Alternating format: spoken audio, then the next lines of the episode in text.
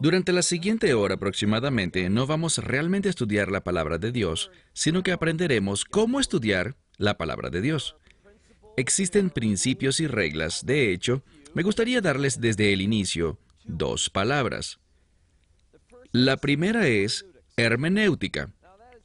Esta es una palabra difícil, no la escuchas normalmente en tu día a día, pero si acudieras a un instituto teológico, un seminario o una escuela bíblica, probablemente te requerirán tomar un curso sobre hermenéutica. ¿De qué se trata? Es la metodología, las reglas, las leyes para interpretar las escrituras. Verás, lo último que quisieras hacer es leer la Biblia y decir, bueno, ¿Qué quiere decir esto para mí? ¿Cómo puedo entender esto basado en mi vida, mis experiencias, mi cultura? Verán, no queremos ponernos a nosotros mismos dentro de la palabra de Dios. Queremos que la verdad de la escritura venga a nuestra vida. Entonces hay reglas, hay principios, una metodología para ayudar al estudiante y que obtenga las conclusiones adecuadas. Existe otro término, si vas a un seminario, oirás una palabra conocida como exégesis.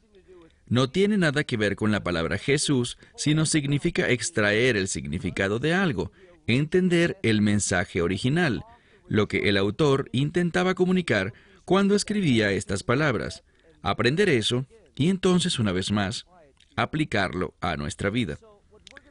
Lo que haremos es explorar algunas de estas metodologías y principios para que nos ayuden cuando leamos la palabra de Dios y la estudiemos individualmente. Ahora, la hermenéutica y la exégesis no son exclusivas de la comunidad cristiana. Existió un rabino muy famoso que vivió hace unos dos mil años atrás, durante la cautividad babilónica, que se llamaba Rabí Ismael.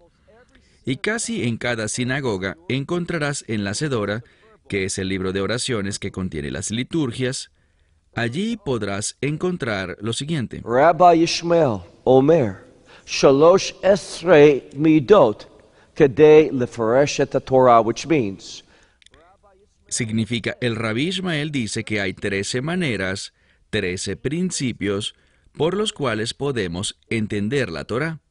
Entonces el judaísmo también dice, no se trata de que leas y solo te preguntas, ¿qué pienso yo sobre esto? ¿Cómo lo interpreto? No, eso te llevaría por una travesía equivocada. Existen principios y reglas, y vamos a hablar de algunos de ellos. Probablemente lo más importante que uno deba hacer es seleccionar un pasaje.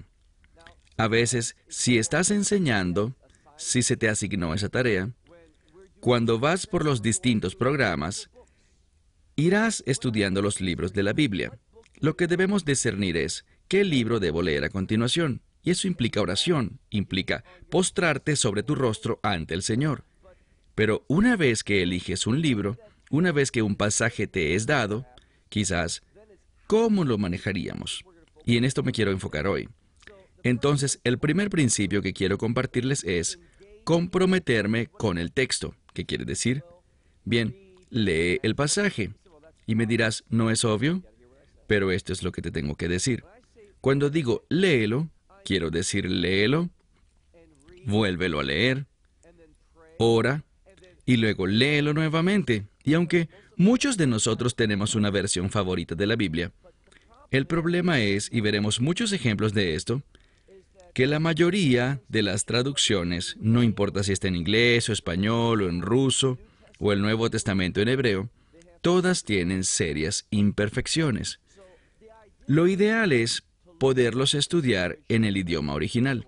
Y me dirás, pero yo no hablo hebreo ni tampoco griego. Pero existen herramientas, existen ayudas. ¿Cuántos de ustedes han escuchado sobre la Biblia interlineal?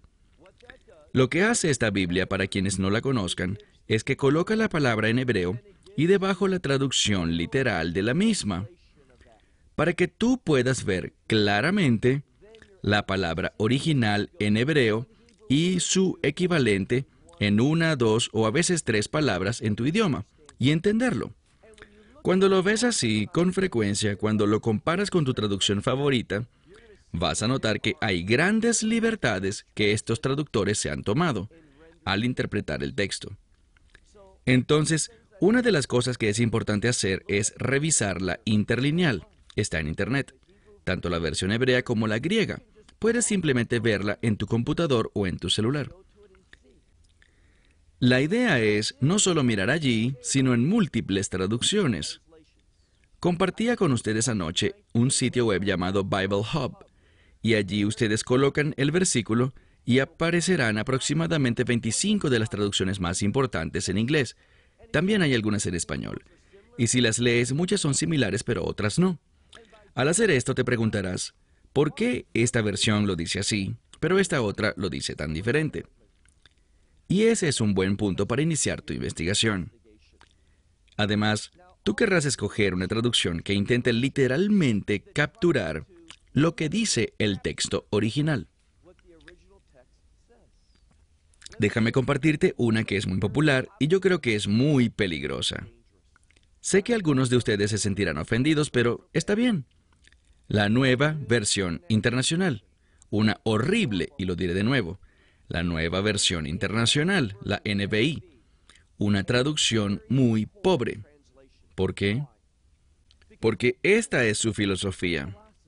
Ella observa lo que dice el idioma original y luego ellos piensan, ¿qué quiere decir esto para el traductor? Y entonces ellos lo traducen en una manera coloquial. Ellos realmente interpretan el texto. A la gente le encanta porque dicen que es muy fácil de entender. Sí, porque ellos están haciendo este salto por ti. Están interpretándola. De modo que tú no recibes el texto original o una pequeña explicación de este texto, sino que estás recibiendo lo que otra gente cree al respecto, cómo lo entienden. Y te daré ejemplos de lo que quiero decir con esto. Pero primero y principal, debes lidiar, comprometerte con ese texto, leerlo una y otra vez y detenerte, orar y pedirle a Dios que sea tu maestro, que te revele lo que debes ver allí. Y en la medida que lees y oras, lees y oras, ¿sabes qué más necesitas? Necesitas un cuaderno. Al hacer esto, al profundizar en la palabra, Dios empezará a provocar que las ideas vengan a tu mente. Aprenderás cosas. Él será tu maestro. Escribe estas cosas. Estoy hablando de una hora, hora y media, dos horas de únicamente leer y orar, leer y orar. Y si haces esto, estarás muy sorprendido al comparar lo que viste la primera vez que leíste el texto y lo que ves dos horas después. Es dramático. Dios quiere ser tu maestro. No confíes simplemente en libros y otros recursos para que hagan todo el trabajo por ti. Te haces trampa a ti mismo. Esta es una gran forma de experimentar a Dios, así que comprométete con el texto, muy importante.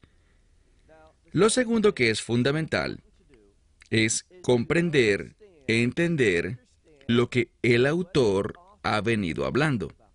Es decir, en la última lección estudiamos Romanos capítulo 4 la última parte de ese capítulo y el inicio del capítulo 5. Sería bueno saber de todo lo que habla el capítulo 4, todo el capítulo 5 y cómo ese pasaje en específico funciona en conjunto con ese contexto mayor.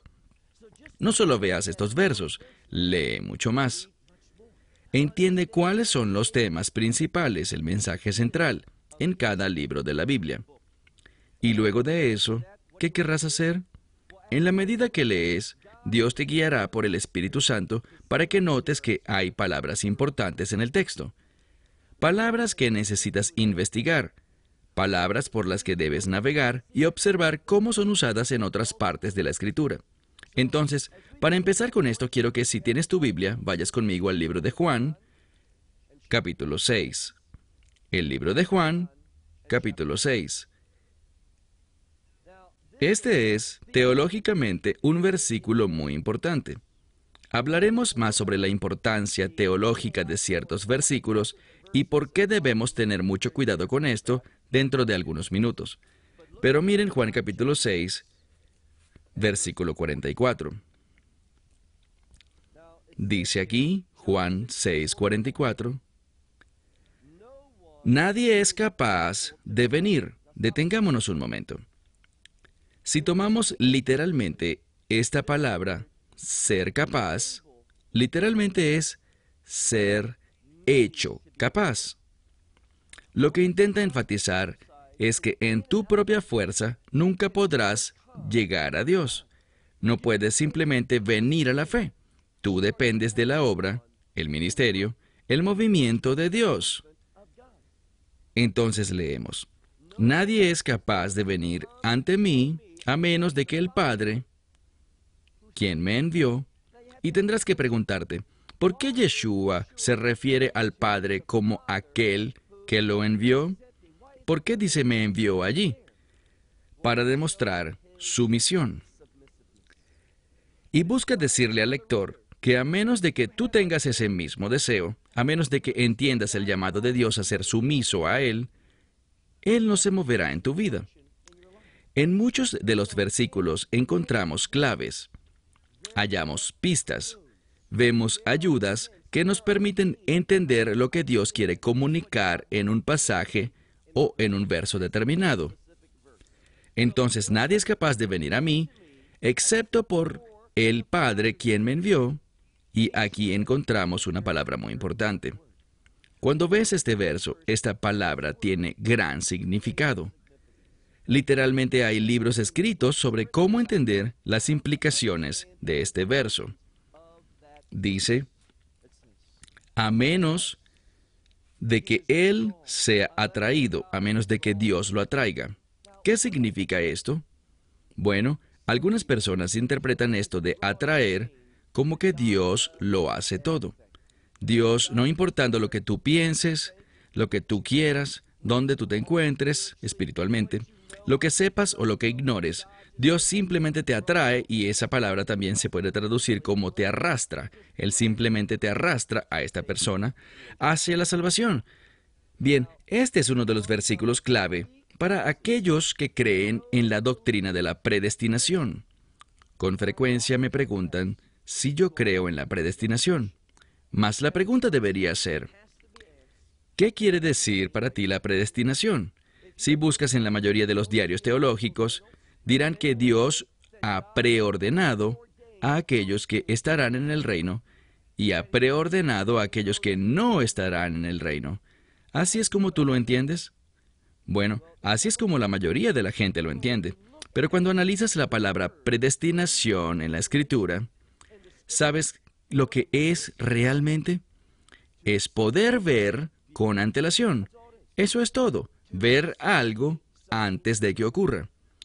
Muchos individuos entienden la predestinación como que es Dios quien causa que algo ocurra. Muy peligroso. Esa palabra no significa eso. La predestinación en sí misma no tiene nada que ver con que Dios cause algo o que este es tu destino y nada puede cambiarlo. Simplemente tiene que ver con que Dios ve algo. Ahora, si ven esta palabra fuera de la escritura en el idioma griego, una de las formas como es usada es como un patrón.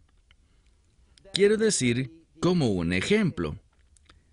Mi madre, cuando era más joven, actualmente ya no puede, pero antes lo hacía, amaba coser. Y ella salía y cuando quería hacer un vestido, ¿qué compraba de primero? Un patrón. Y a este patrón ella lo miraba y podía de antemano ver cómo ese vestido luciría, su estilo, la forma y todo lo demás. Pero aquí está el problema. Cuando hablamos de predestinación en la escritura, es muy exclusiva. Encuentras que la predestinación solo es relevante para quienes están en el Mesías. Deberías anotar eso. La predestinación, bíblicamente, si miras por ejemplo en el libro de Romanos o en Efesios 1, lo que encontrarás es que la predestinación solo tiene que ver con aquellos que están en el Mesías. Si tú no estás en el Mesías, si no has recibido su gracia, si no has ejercitado esta fe en el mensaje del Evangelio, la predestinación no tiene absolutamente nada que ver contigo. Es solo para aquellos que están en el Mesías. Y Dios ha hecho algo. Él ha preordenado. Él ha visto de antemano lo que serán aquellos que están en el Mesías, y no solo ha visto de antemano lo que serán, sino algo más. Él provocará todo eso. ¿A qué me refiero? ¿De qué estoy hablando? Bueno, si te fijas, Él nos ha predestinado para ser a la imagen de su Hijo. No dice nada la predestinación y los reto a que busquen esto. Tomen una concordancia sobre lo que dice la Escritura. No tiene nada que ver con quién será salvo y quién no será salvo. Esa es una doctrina teológica errada de los hombres sobre la cual muchas denominaciones se han construido y este es uno de los versículos. A menos de que Dios lo atraiga, Él atraerá a los elegidos, Él atraerá a aquellos que ha predestinado, pero a los que no están predestinados no lo atraerá. Eso no es lo que dice la Escritura. Se los mostraré en un momento. Pero una vez más, la predestinación tiene que ver con el hecho de que aquellos que están en el Mesías, quienes quieran que sean, ellos serán qué? Ellos serán como el Mesías. ¿Y cuándo ocurrirá todo esto? Bueno, es un proceso, pero en última instancia eso se hace realidad para todo creyente cuando recibimos, y hablamos al respecto el año pasado, cuando recibimos un nuevo cuerpo. Entonces podemos estar seguros, Dios ha puesto su reputación en esto, que quienes están en el Mesías serán, Él ya lo vio de antemano, vamos a ser como el Mesías, vamos a ser como Él.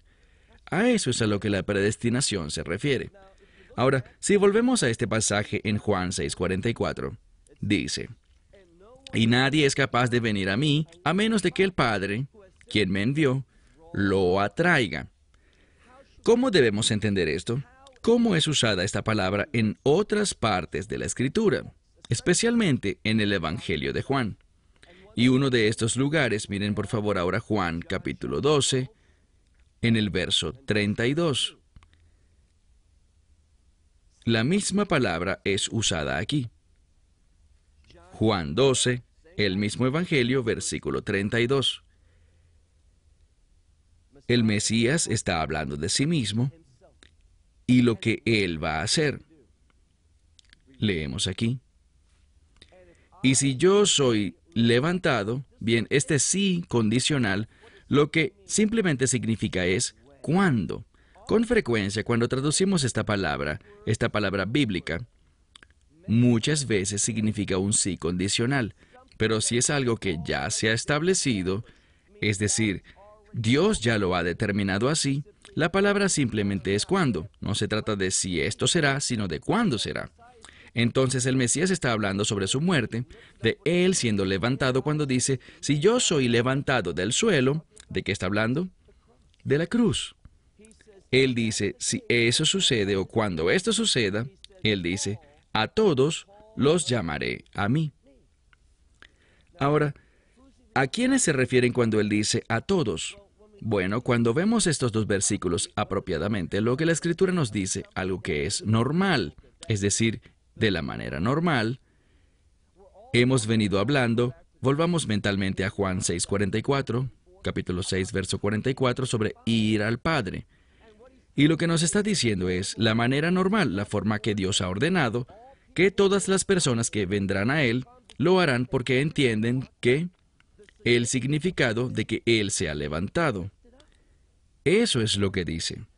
Si tú no entiendes, si no has respondido a la cruz, entonces no puedes venir a Él. Tienes que encontrarte con la cruz. ¿Cómo atraer a la gente? Por la cruz. Eso es lo que este versículo está diciendo, no algo que Dios, en un malentendido de la soberanía de Dios, no muestra la Biblia a Dios diciendo, a ti te atraigo, pero a ti lo siento mucho. No existe evidencia de eso en el texto. Y vamos a verlo en otro verso en unos minutos, que también lo subraya. Pero avancemos a otro pasaje muy importante, también en Juan. Veamos Juan capítulo 8. Estamos hablando de la importancia de las palabras y de cómo ellas aparecen, no solo su uso en diferentes pasajes para que podamos tener un mejor entendimiento de su significado, sino también debemos lidiar con algo que yo odiaba en la escuela, y es la gramática. Pero Dios usa la gramática para comunicar verdades bíblicas. Es parte del trabajo que debemos hacer. Entonces Juan capítulo 8, Allí el Mesías le ha dicho varias palabras muy severas a los líderes. Y a ellos no les gustó. No les ha gustado lo que él ha revelado sobre su identidad, ni el hecho de que les dijera que con sus actitudes, con sus falsas enseñanzas, con su conducta, ellos no se estaban comportando como hijos de Abraham. A ellos les disgustó eso. Entonces, ¿qué hicieron? Bueno, déjenme leerles lo que dice la NBI en inglés. Lo voy a citar. Ante esto, es decir, ante estas declaraciones de Yeshua, la NBI dice, ante esto, recogieron piedras para apedrearlo, ¿correcto? Pero Jesús, o sea, Yeshua, se escondió escapando de los terrenos del templo. Bien, vamos a desenredar esto. Ellos quieren apedrearlo. Entonces, ¿qué hace él?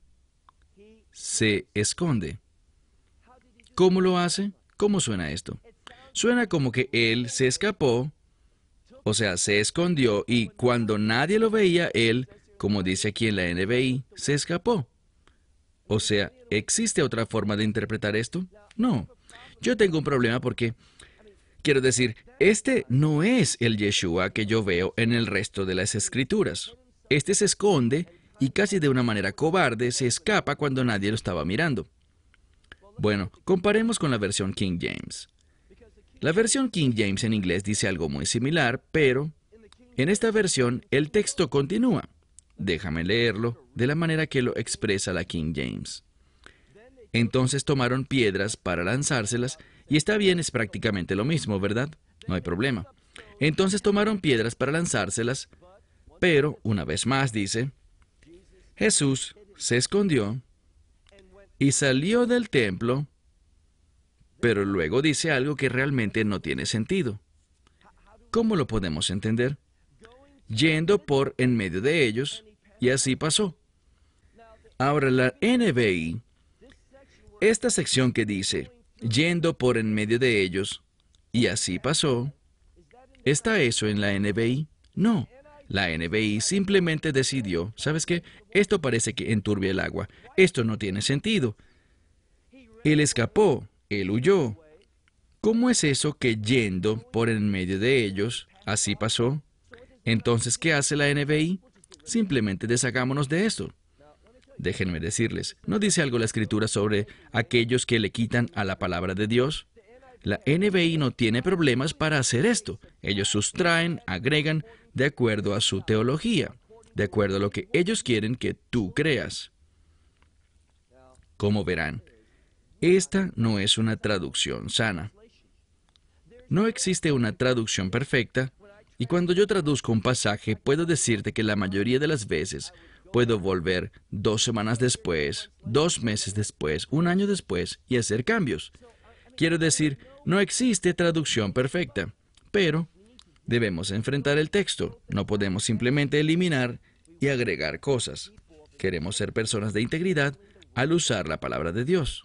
Es decir, es algo que da miedo, causa temor, querer compartir la verdad porque la escritura dice que aquellos que lo hacen tienen mayor que mayor juicio y responsabilidad. Y yo nunca quisiera decir, Dios, yo sé lo que dice tu palabra, pero simplemente me desharé de esto. Sacaré mi borrador y ya está. No. Ahora, ¿cuál es el problema? La flojera. En vez de atravesar y analizar todos los matices gramaticales de un texto, ¿qué hacen ellos? Ellos simplemente corren y lo ignoran. Si ellos a simple vista no consideran que algo tenga cierta importancia teológica, simplemente buscan contarte la historia y continuar. Pero déjame compartirte que si estás dispuesto a hacer lo que te dije antes, ir a Bible Hub y mirar todas estas 25 o 26 traducciones, notarás que de todas estas 25, que también incluyen el Nuevo Testamento judío, entonces, de todas estas 26 traducciones que están allí, solamente 6 de ellas traducen con precisión este detalle gramatical importante que las otras 20 simplemente ignoran. Es solamente cuando tú Solo cuando tú entiendes esta verdad gramatical que este pasaje cobra sentido. Y allí es cuando ves la obra milagrosa del Dios Todopoderoso. Allí ves su fidelidad, su liberación, su provisión para aquellos que confían en Él. Ahora, ¿por qué les digo esto? Bien, si regresan a la versión King James, lo voy a leer de nuevo. Tomaron piedras para arrojárselas a él, pero Jesús se escondió y salió del templo, yendo por en medio de ellos, y así pasó. Lo que no tiene sentido aquí es que si él se escondió, ¿cómo pudo atravesar en medio de ellos y pasar? Eso no es esconderse, ¿no es así? Entonces, ¿cuál es el problema? Bueno, vayamos al griego. Déjenme traducírselos muy literalmente. Por tanto, tomaron piedras con el fin de arrojárselas a él, pero Yeshua, y aquí está la clave, Yeshua fue escondido. ¿Qué significa eso? No significa que él fue y se escondió. No significa que él fue a resguardarse. No significa hasta este punto que él haya hecho cualquier cosa más que permanecer confiado en su Padre que lo envió. Eso se llama sumisión. Y lo que este texto dice es esto, que él fue escondido. Ahora tenemos una mejor manera de entender esta segunda parte del pasaje. Verán, lo que sucedió allí es que estos individuos querían apedrearlo hasta morir. Pero les pregunto algo. ¿Era su tiempo para morir? No lo era, no de acuerdo a la voluntad soberana de Dios. Y en segundo lugar, cuando en efecto llegase el tiempo para que Yeshua muriera, ¿habría de morir apedreado? No. Proféticamente, él tenía que ser levantado, él tenía que estar sobre el madero, porque eso tiene importancia en la Torah si conoces Deuteronomio capítulo 21. Ante todas estas cosas, Yeshua dice, ¿saben qué? Ya sé que me apedreen o no, ya sé que me levanten o no, en este momento o en el futuro, todo eso depende de quién? Del Padre. Él me ha llamado a estar aquí y a proclamar su verdad. Y a ellos les disgusta, ellos me quieren matar. ¿Saben qué? Si me matan, que me maten. Si es ahora o después, todo está en manos de aquel que me envió. No intenten especular y elucubrar, sino que solamente sean fieles. Esa es la belleza de este texto.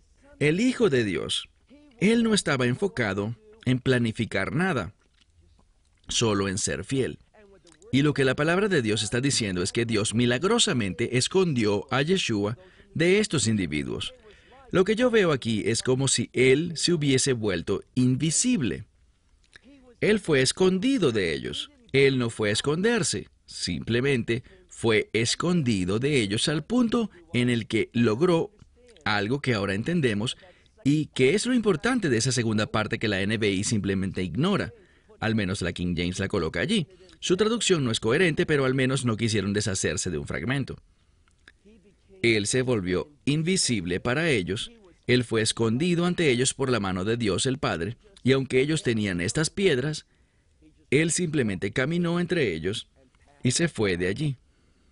Ven, si no es tu tiempo, si no es la voluntad de Dios, si Dios dice no permitiré eso, no tenemos que preocuparnos ni inquietarnos, ni buscar soluciones por nuestra propia cuenta. Solo confiemos en Dios. Solo permitámosle obrar. Pero aquí está el problema. La mayoría del tiempo, en vez de buscar comprender este verso y aplicarlo a nuestras vidas, queremos tomar las cosas en nuestras manos y buscar la salida que más conviene. Pero no. Confiemos en Dios. Si Él dice hazlo, hazlo y deja que los resultados queden sobre sus hombros. Esto trae una sensación de libertad. Es un acto liberador.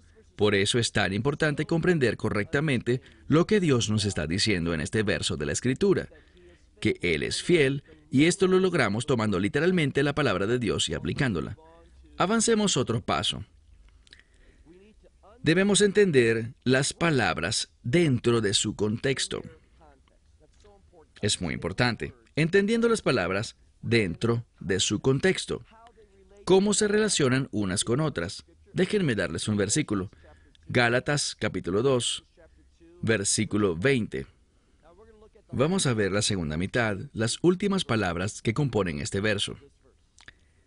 Está hablando sobre el Hijo de Dios y dice, el Hijo de Dios al final de este verso, Gálatas 2.20, el Hijo de Dios, quien me amó, ¿y saben qué? ¿Alguien realmente puede entender el amor? Bíblicamente, ¿qué es el amor? Bueno, déjame decirte, es diferente en el antiguo en comparación con el nuevo. Dirás, ¿cómo puede ser posible? Porque son dos idiomas diferentes y dos culturas diferentes. Dios usó ambos para comunicar su verdad. En el Antiguo Testamento puedes usar el término amor simplemente para referirte a un fuerte deseo, una pasión. Una pasión por el bien, pero también una pasión por el mal. ¿Recuerdan a Amnón, el hijo de David? Él vio a la hermosa Tamar y dice que él la amó. Pero ¿la amaba realmente? No, él sentía una gran lujuria, un deseo muy fuerte. Pero se usa la palabra lajov, amor. Y si conoces la historia, él no demostró mucho amor con sus hechos, ¿no les parece? Entonces, en el Antiguo Testamento la palabra amor simplemente significa un fuerte deseo, por el cual usualmente actuamos. Puede ser positivo o puede ser negativo. En el Nuevo Testamento, lo que llamamos amor se expresa con diferentes palabras, pero cuando se trata del amor de Dios por nosotros, usualmente encontramos una palabra junto a ella, con el fin de ayudarnos a entender este amor del Nuevo Testamento. Mira de nuevo. Y el Hijo de Dios, quien me ama, ¿qué hizo? Y se dio a sí mismo por mí. En el nuevo pacto, esta palabra bíblica amor involucra dar, involucra sacrificio. Vemos esto, quien me amó y se dio a sí mismo. Otra escritura muy conocida es Juan 3:16, todos la conocen. Porque de tal manera Dios amó al mundo que hizo qué? Dio. Muchas veces, si hacemos un buen estudio de esta palabra, y una de las herramientas más útiles, ya les mencioné la Biblia interlineal, pero también están las concordancias, tan importantes, para navegar por las escrituras haciendo seguimiento a las palabras que aparecen vez tras vez. Al hacer esto te sorprenderás de cómo, al seguir una palabra, otra palabra simplemente sigue apareciendo junto a ella porque nos ayuda a entenderla mucho mejor. Un ejemplo, Patty y yo hablábamos el jueves, estaban instalando la tienda del Holy Land Marketplace y uno de los productos es llamado Edom. Y Patty me dice, esa no es una buena palabra en la Biblia. Y le dije, es cierto. Y si le hace seguimiento a la palabra Edom, era un producto del Mar Muerto, porque esa área está alrededor de Edom. No estoy diciendo que si usas la crema se te caerá la piel, pero quizás. Esa palabra Edom se refiere al pueblo que vino de quién? De Esaú. Y Esaú continuamente buscaba torcer la voluntad de Dios, y se le hace seguimiento a Edom en todo el Antiguo Testamento, encontrarás que el término Mesías también aparece en muchos de esos lugares. Y Edom está colocándose es un pueblo, por cierto, es un pueblo con el que todas las naciones de la tierra se aliarán, excepto una nación. ¿Cuál será? Israel. Edom liderará al mundo para subir y atacar Jerusalén. Entonces, si tú usas una concordancia, te sorprenderás de cómo al hacerle seguimiento a esta palabra en la escritura, cuánta información vas a obtener. Bueno, Déjame darte otra importante. Mira si puedes el Evangelio de Marcos. Evangelio de Marcos capítulo 7. Evangelio de Marcos capítulo 7. Bien, aquí necesitamos entender qué rol tan importante juega la cultura. Uno de los propósitos de amarás a Israel, y algunos me preguntan de dónde saqué este nombre. Bueno, existen dos mandamientos muy importantes en la Biblia. Ama al Señor tu Dios con todo tu corazón, alma, mente y fuerzas, y ama a tu prójimo como a ti mismo. Estos dos mandamientos representan realmente nuestra respuesta justa ante Dios. Esa palabra para amarás es la palabra en hebreo viajafta. Cuando estábamos creando el ministerio, todavía en Miami, me gustaba el término viajafta Israel. ¿Sabes? Ama a Dios, ama a tu prójimo. ¿Qué más debes amar? A Israel. Entonces le decíamos viajafta a Israel. Pero cuando empezamos a poner las cosas en inglés, la gente no sabía cómo escribir viajafta a Israel. Así que la simplificamos y una persona me dijo, ¿sabes qué? Solo llámalo amarás a Israel. Quiero presentarles a alguien. ¿Dónde está Maribel Morgan? ¿Dónde está Maribel? Pensé que estaba aquí. Allí está. Por allá por 1992, mi esposa y yo nos mudamos a Miami Beach. Nuestra hija tenía casi dos años de edad y recibí una llamada diciendo que había un grupo de estudiantes universitarios que estaban en Miami Beach y que vinieron a ministrar. Y lo que se suponía que hiciéramos era aconsejarles y utilizarlos eh, o hacer algo con ellos. Entonces les di cierto material, bajamos a South Beach y les dije, simplemente salgan y repartan este material. Entonces ellos salieron y mientras hacían eso yo caminaba y mientras buscaba algo de beber pasé por una pequeña intersección y Maribel Morgan estaba allí. Y ella dice, disculpe, y si la escuchas ella tiene una voz realmente suave. Yo nunca la hubiera escuchado, pero creo que Dios quería que la oyera. Entonces ella dice, ¿puedo darle una información? Y le dije, solo si recibes la mía. Y le compartí este material. Así que hablamos por un momento y fue muy interesante porque cuando veo este auditorio, veo sentada allí, Sharon despierta a tu esposo. Muy bien veo a Sheldon Glucksman. Fue realmente a través de Maribel que nuestro trabajo en South Florida empezó porque ella me presentó a tantas personas y ella y su esposo han sido de tanta bendición para mi vida. Y estoy tan feliz que en nuestra séptima conferencia anual Maribel nos pudiera acompañar. Ella ha guiado a tantas personas, especialmente a tantos judíos, al Señor. Bueno, a través de ella conocí a otras personas que me pusieron en contacto con Sheldon Glucksman, esta es una tarde de recuerdos. Solo imagínense que todos somos viejos amigos y estamos contándonos historias. Conocí a Sheldon y Sharon, y ellos han sido parte de nuestra obra, apoyando, ayudando, parte de esa congregación que fundamos, y siguen siendo parte de esta congregación que existe en South Florida por unos 23 años. Y Sergio y Kelly y su hijo, quiero decir, tanta gente del área de Miami, que han sido de tal bendición para nuestro ministerio, y todos llegaron a través de Maribel Morgan. Estoy tan agradecido con los Morgans y finalmente Maribel, pudiste llegar a la conferencia y estamos felices de verte. En fin, ¿dónde quedé? En la escritura debemos prestar mucha atención a la cultura. ¿Por qué lo digo? Miren por favor Marcos capítulo 7. Si revisan cualquier comentarista cristiano, si revisan comentarios relacionados con Marcos capítulo 7, durante el tiempo de nuestro receso usen sus móviles o sus ordenadores, investiguen un poco sobre Marcos 7. Encontrarán que te dicen que esta escritura tiene como propósito establecer que podemos comer cualquier cosa.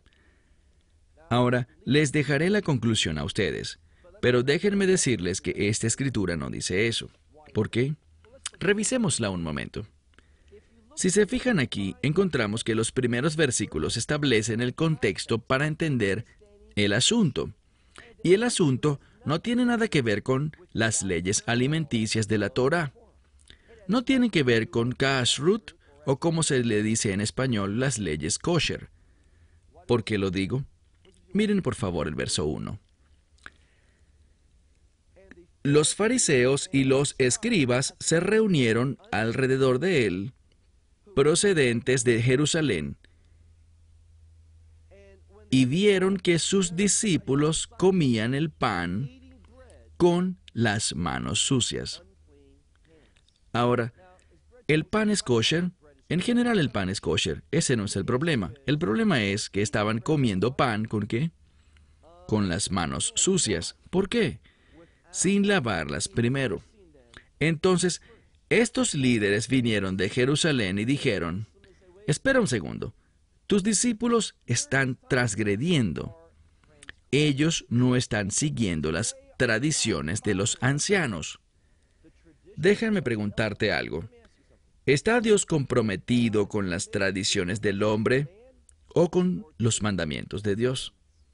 Con sus mandamientos.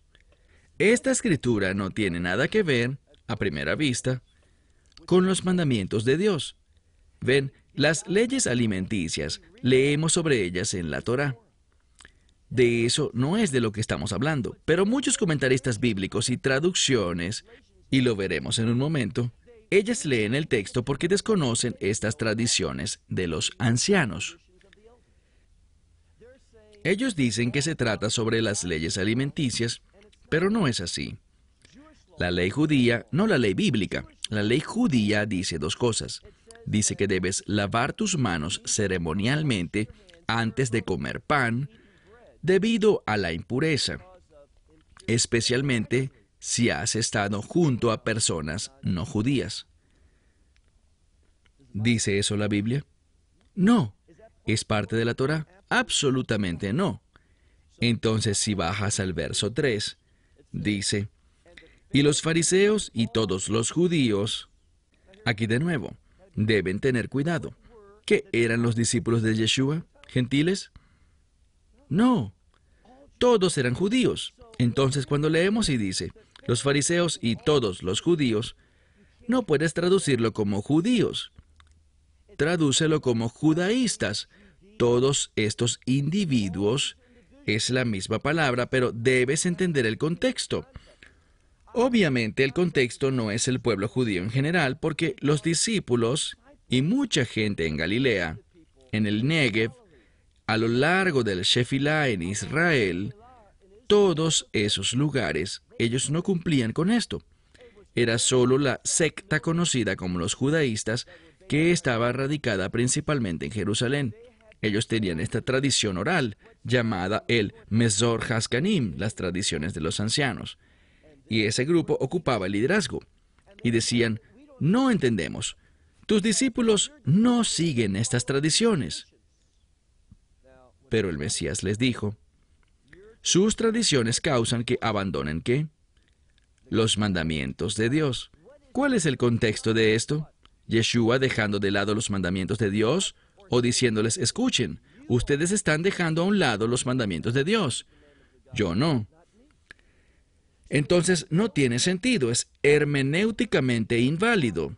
Es incorrecto sacar una conclusión según la cual Yeshua está desconociendo mandamientos bíblicos, mientras el contexto nos confirma que es Él quien recrimina a los fariseos por ser ellos quienes reemplazan los mandamientos bíblicos por sus tradiciones. Es muy importante el contexto. Y la gente escucha mensaje tras mensaje tras mensaje con respecto a esto, porque leen la traducción en vez de ser diligentes, leyendo el contexto y haciéndolo de una manera apropiada. ¿Qué más dice aquí? Sigue leyendo. Verso 4 habla con respecto a esta impureza que de acuerdo a la tradición los gentiles portaban con ellos. Entonces si un judío iba al mercado, y no me refiero a este mercado, éste se volvería impuro. Entonces, ¿qué sucede? Avancemos por favor. Vemos más adelante en el texto un pasaje sobre lo que pasó después. Leemos que cuando algo entra a un hombre, ¿esto lo hace impuro? No. ¿Por qué? Si lees con cuidado aquí, hablamos creo que del versículo 18. Gracias. Entra a su cuerpo pero no penetra el corazón. ¿Qué pasa con eso? Sale a la... En hebreo moderno sería la Beyu, que significa la cloaca. Podríamos decir el inodoro, o la letrina. Entonces, nada queda. ¿Estamos hablando sobre kosher? No, hablamos sobre las impurezas. ¿Qué tipo de impurezas? La impureza que viene de qué? Del pensamiento del hombre. Que esos gentiles, esas cosas son impuras. Entonces, ¿qué dice Yeshua? Él dice que estas cosas simplemente entran en un hombre, pero no penetran en su corazón, sino que salen hacia él, digamos, el baño. Entonces, ¿qué pasa? Bueno, cuando miramos a lo que muchas otras personas dicen con respecto a esto, volvamos a la nueva versión internacional en inglés. Dice en el capítulo 7, verso 19, porque no entra al corazón, sino al estómago, y luego sale del cuerpo. Entonces, cuando la escritura dice literalmente, y a la letrina, ellos quitan eso y salen con su propia interpretación que es totalmente inválida. Ellos añaden palabras, ellos dicen, y si tienes la NBI en inglés, lo puedes ver. Al decir esto, ¿está eso en el texto? No. Al decir esto, Jesús declaró, ¿está eso en la escritura? No. La palabra Yeshua no aparece allí. Ellos simplemente la insertaron. Al decir esto, Jesús declaró que todos los alimentos son limpios. Y si lees los comentarios, ellos te dirán, come lo que quieras. Pero de nuevo, esta enseñanza no tiene nada que ver con lo que es kosher y lo que no es kosher. ¿Dónde estamos hoy si tenemos que cumplir eso? Esa es otra conferencia. Pero quiero que entiendan que si intentan usar este pasaje para tener esa perspectiva, todas las comidas son limpias, aquí lo dice, sí, la NBI lo dice, pero ¿sabes quién no lo dice? El Evangelio de Marcos. Ellos simplemente agregaron eso por su propio deseo. Por eso la NBI es tan peligrosa. Si la tienes aquí de nuevo, algunos se sentirán ofendidos, pero que así sea. No la uses. Vota esa NBI. Busca una Biblia literal. No existe una traducción perfecta, pero busca una Biblia literal, no una interpretación, sino una traducción literal. Ahora, miremos otras cosas. Les dije antes que estaríamos estudiando otro pasaje que es muy importante. Vayan por favor al libro de Hechos, Libro de Hechos, un momento, capítulo 13, versículo 48. Hechos 13, versículo 48. Y de nuevo, el orden de las palabras es importante. No debemos cambiar las cosas de orden. Debemos aceptar la escritura de la manera como Dios nos la dio.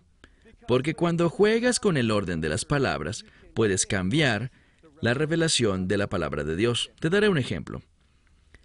Hechos capítulo 13, verso 48. Y cuando los gentiles escucharon esto, ellos se alegraron y glorificaron la palabra del Señor. ¿De quienes hablamos? Todos los que fueron ordenados, y esa es una fuerte palabra, ordenar, preordenar y todos los que fueron ordenados para la vida creyeron. Bien, si tú solo tomas este texto en su valor nominal, lo que harás es llegar a la conclusión equivocada. Esta es la King James, una traducción bastante buena, pero de nuevo, consideraciones teológicas impactaron cómo ellos manejan la escritura, porque cambiaron el orden. Escuchen esto de nuevo. Cuando los gentiles oyeron esto, se regocijaron y glorificaron la palabra del Señor. ¿De qué están hablando? De que ellos podían ser salvos, de que el Evangelio es relevante para ellos, que ellos pueden responder. Pero dice, ¿quién respondió? Y todos los que fueron ordenados para la vida, ¿qué hicieron? Creyeron. Y aquí está el problema, si tú tomas la escritura por su valor nominal, solo aquellos que fueron ordenados para vida pudieron qué? Creer. Según esta interpretación, esa es la única conclusión que podrías obtener. Te sorprendería saber que la palabra creer viene antes de ser ordenados para la vida. Ellos cambiaron el orden. Ahora, esto tiene implicaciones muy importantes, porque podría ser aquellos que creen fueron que ordenados a vida eterna. Ellos no querían eso. Eso no encaja con su entendimiento sobre la predestinación. Entonces tuvieron que cambiar el orden. De nuevo, es peligroso cuando usamos la escritura y alteramos la escritura para que diga lo que nosotros queremos en vez de responder lo que Dios quiere. Es más fácil de hacer, es natural, pero no es de Dios. Cuando buscas la verdad, no querrás hacer esto. Y ciertamente no querrás compartir eso porque cuando tú alteras la escritura para que diga y respalde la idea que tú quieres, ¿sabes lo que estás diciendo? Dios, júzgame. Dios, trae tu condenación sobre mí. ¿Y por qué querríamos eso? Preocúpate por la verdad. Ahora, lo interesante aquí es la frase que es traducida como ordenados para vida. Eso está en pasivo. ¿Por qué es importante? He escuchado en seminarios, he ido a seminarios para debatir cosas y con frecuencia esta escritura es traída a discusión. Nunca escuché a nadie a quien le gusta esta traducción, que tiene esta teología, señalar jamás que esta frase fueron ordenados para vida está en pasivo. ¿Por qué será? Bueno, aquí está el problema. Cuando lo lees, como está escrito en la versión King James, lo hace sonar como si creer es lo que estuviera.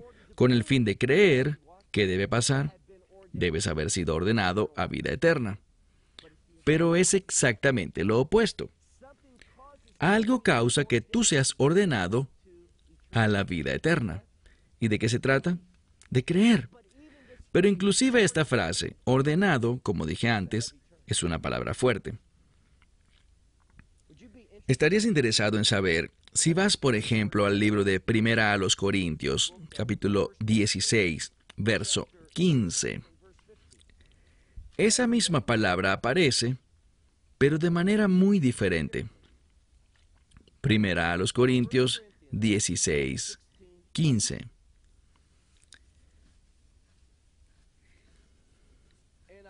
Y los exhorto, hermanos, que ustedes conocen, es decir, que ustedes han conocido a la casa de Estefanas, quien es el primer fruto de Acacia, o sea, él fue parte de los primeros creyentes. Entonces, ustedes ya conocieron su casa. ¿Qué sucede allí? Probablemente sea una congregación en casa. Ustedes conocieron a este hombre, van a su casa porque es donde empezó el origen de los creyentes en Acacia. Y luego dice, y por el servicio, su servicio, a los santos. ¿Qué nos dice al respecto? Bueno, esta es la misma palabra y habla sobre aquellos que están comprometidos con ese servicio por otros. Quien tiene una carga por servir a otros, un compromiso. ¿Por qué es importante? Bueno, es importante porque si regresas al mismo verso que veíamos antes, Hechos capítulo 13, verso 48, traduzcámoslo. ¿Cómo aparece esta palabra en otros lugares? Démosle la misma interpretación y hablemos sobre sus implicaciones. Hechos 13, verso 48. Y los gentiles escuchando se regocijaban y glorificaban la palabra del Señor y creyeron todos los que estaban comprometidos es esa misma palabra. Estaban ordenados, determinados, dedicados a la vida eterna. Ahora, si me preguntaras, ¿cómo interpretas esto? ¿Qué nos dice esta palabra? Bueno, recuerden, si yo digo vida eterna, si todos ustedes fueran rabinos ortodoxos y les dijera a ustedes siendo rabinos, vida eterna, ¿en qué es lo primero que pensarían? Todos los rabinos ortodoxos dirían el reino. Existe una relación estrecha entre el reino y la vida eterna. Ahora, la vida eterna no es solo vida sin final, sino eterna es un adjetivo que describe el reino, es una cualidad. Entonces, si vemos esto una vez más, aquellos que creyeron, ¿quiénes son los que creyeron? Todos los que estaban comprometidos con la vida eterna.